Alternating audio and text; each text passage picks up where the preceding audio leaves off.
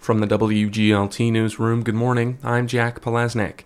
A long delayed plan to improve Fox Creek Road and replace a bridge there is back on track. On Monday, the Bloomington City Council okayed spending nearly half a million dollars for engineering and construction plans.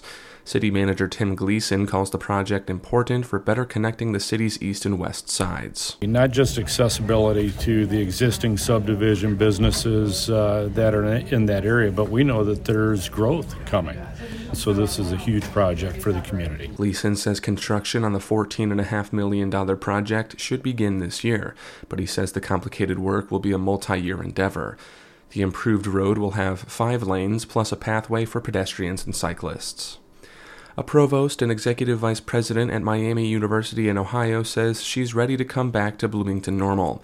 Elizabeth Mullenix is the third person announced as seeking Illinois State University's open presidential position. I'm not an alum, but I feel like one because I was here for 11 years and um, really had a, a, wonderful start to my career and have um, good friends who are in the audience, and it, it, it is wonderful to be back. Mullenix got her start at ISU in the late 1990s. She was a professor, associate theater department chair, and associate dean of the College of Fine Arts. She's one of four people seeking the presidency and the second so far to have a direct tie to ISU.